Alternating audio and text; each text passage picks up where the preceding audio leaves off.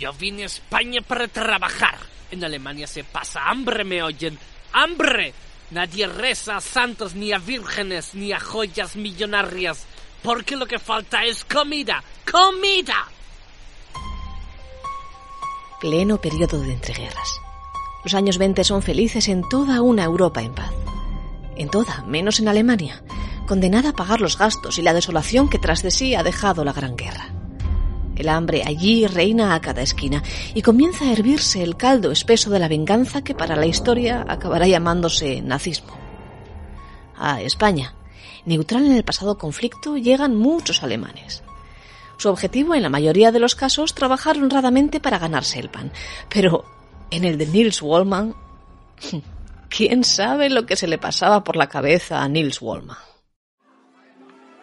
La guerra, una barbaridad. Bombas, bombas por todos lados. ¡Capum!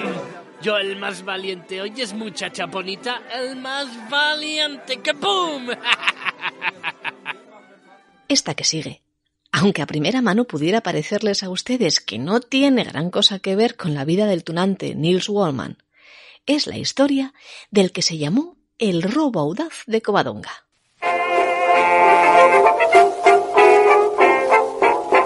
En términos generales, pudiera decirse que eran buenos tiempos para Asturias. No hacía tanto que habíamos salido en la prensa nacional con foto y todo.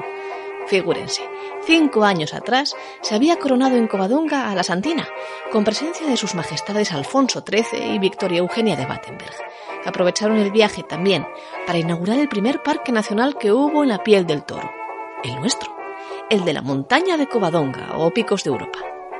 Allá, en lo alto del monte, reinaba la paz y los canónigos encargados de la seguridad del templo se confiaron mucho, quizás demasiado en ello. Hasta que el 8 de diciembre de 1923 ocurrió que...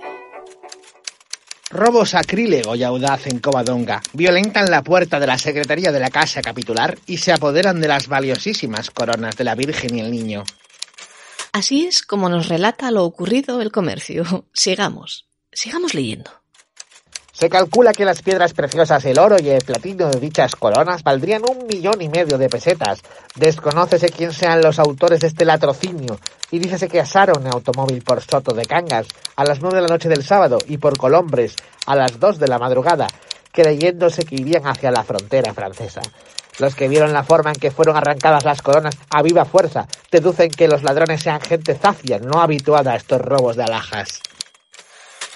Efectivamente dos coronas, las más hermosas que se conservaban, las que los reyes habían depositado un lustro atrás sobre la cabeza de la Virgen y de la del niño habían desaparecido. El caso despertó conmoción y hasta polémica, porque ante las atribuladas reacciones de muchos creyentes, el deán de la Catedral de Oviedo, Maximiliano Arbolella, las calificó como cursilería, Chocaba, decía él, contra todos los preceptos de la religión católica, darse de golpes en el pecho porque hubieran desaparecido dos coronas, existiendo tragedias en el mundo como la del terremoto de Kanto, que había acabado en Japón en septiembre de aquel mismo año con más de cien mil personas. En cualquier caso, el caso, valga la redundancia, claro, levantó conmoción.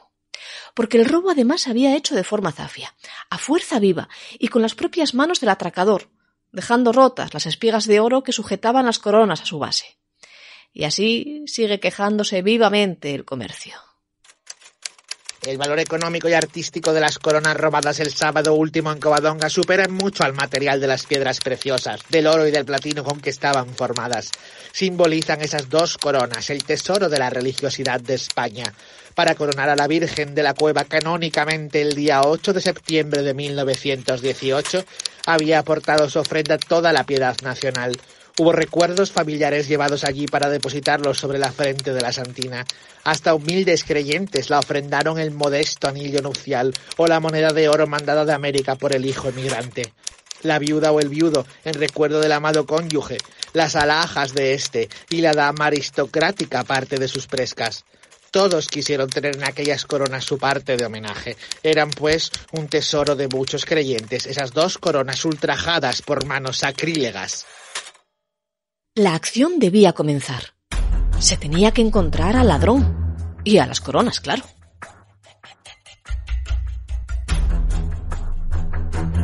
Aquel fin de semana, el gobernador civil dispone que la Guardia Civil vigile trenes y carreteras para que los ladrones no pudieran huir de Asturias. Y se cumplió con literalidad este precepto, de tal manera que los reporteros del comercio son detenidos varias veces a su vuelta a la redacción en Gijón, tras ir en coche a Covadonga a cubrir las informaciones. Se les requiere toda la documentación que portasen y se examina su coche, de arriba a abajo. Se investiga también cualquier rastro que pudiera haber dejado el ladrón, hasta el libro de visitas de la gruta. Y se persigue al último hombre que había firmado en él, en el libro de visitas. Claro, que obviamente no era este el culpable. Hombre, el ladrón había sido Zafio, pero no tanto. Y además, estaba mucho más cerca de lo que todos esperaban. Mire, ya le pagaré. Voy a buscar trabajo y en cuanto cobre la soldada yo le pago la habitación, hombre. Les he contado, por cierto, que nuestro Nils Wallman había ido en su periplo por España a acabar en Cangas Donís, concretamente al Hotel Santa Cruz, que tenía los ojos glaucos y una altura extraordinaria de casi metro noventa que volvía locas loquitas de atar a las canguesas, y que en la noche del 8 de diciembre de 1923 Nils llegó a su habitación lleno de tierra y manchado de sangre. Eso. ¿Eso se lo he contado? Pues ahora ya lo saben. Yo enseguida voy a tener dinero para pagarle la habitación. Usted solo espere. Voy a tener como para pagarle todo un año de habitación. A Nils Wallman le detienen pocos días después del robo, tras la denuncia de los dueños del Hotel Santa Cruz. Esta mañana Nils Wallman fue nuevamente interrogado por el comisario de policía. Ya a eso del mediodía, Nils, ya convencido de que su mutismo sería ineficaz, dijo toda la verdad al señor de Miguel, ratificándolo ante el juzgado.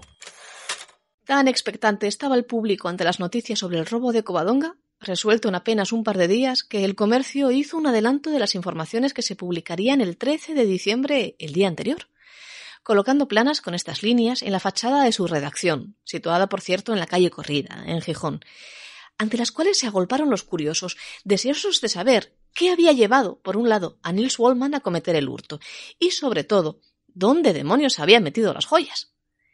Y con lo que el alemán dijo, cambió el público de pareceres. Wallman no era, en el fondo, sino un pobre diablo. Y las coronas estaban a buen recaudo.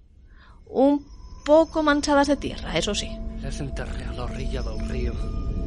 Después de andar mucho rato por lugares desconocidos. Del río que llaman por aquí el Pigüeña. Les enterré en la arena y al pie de un árbol que me servía de señal. Y fui a acostarme. Acostarme, no al baile, a bailar con las mozas, como se dijo por ahí. Me fui a dormir. Estaba tan cansado. El alemán describió su situación de completo desamparo y, ofuscado porque diariamente recibiera premios para el pago del hotel, donde ya le habían tenido muchas consideraciones, tramó el plan de robar las coronas, lo que verificó él solamente. Adeudaba al hotelero dos mil pesetas. Su propósito fue, como lo hizo, robar las coronas, enterrarlas y el sábado siguiente desenterrarlas para marchar con ellas a San Sebastián, sirviéndose el dueño del hotel de cómplice inconsciente, pues yendo con él Toda sospecha desaparecía y su ida sería tranquila y natural. El viaje ya estaba acordado antes del robo. Así que todo se resolvió. Nils Wallman llevó a los agentes al pie del árbol donde reposaban las coronas, que casi un siglo después ahí siguen, en Covadonga, de donde intentó enajenarlas el alemán. Se recuperaron, y él pasó a una prisión preventiva, de la que solo salió para ser juzgado cuatro meses después, en abril de 1924. En el juicio, su abogado alegaría que su defendido obró en un arrebato de enajenación mental, producido por la avariosis. Sí, avariosis, así como lo oyen, y la excitación nerviosa que sufría desde que había tomado parte en la guerra europea, para perderla después, además. La condena fue de seis años, aunque solo cumplió dos, y del pago de doce mil pesetas de indemnización a la Baz. A fin de cuentas, como había dicho Maximiliano Arbolella, dos coronas, por muy lujosas que fueran, solo eran eso, joyas, y no vidas humanas. Ni tampoco vidas humanas destrozadas por la guerra, como la del bueno de Nils, cuyo rastro se pierde andando, andando la década. ¿Saben, por cierto, cómo y cuándo acaba esta historieta? Verán, en 1927, a finales de ese año. En la víspera de Nochebuena, concretamente. Fue entonces cuando Niels Wallman recibió por primera vez las aguas bautismales. Acababa, hacía poco, de salir de prisión, de cumplir su condena. El luterano se convertía así al catolicismo, bajo el padrinazgo del marqués de Vega de Anzo y de la presidenta de Acción Católica de la Mujer. Qué vueltas da la vida, ¿verdad? Pues sí que da vueltas, sí.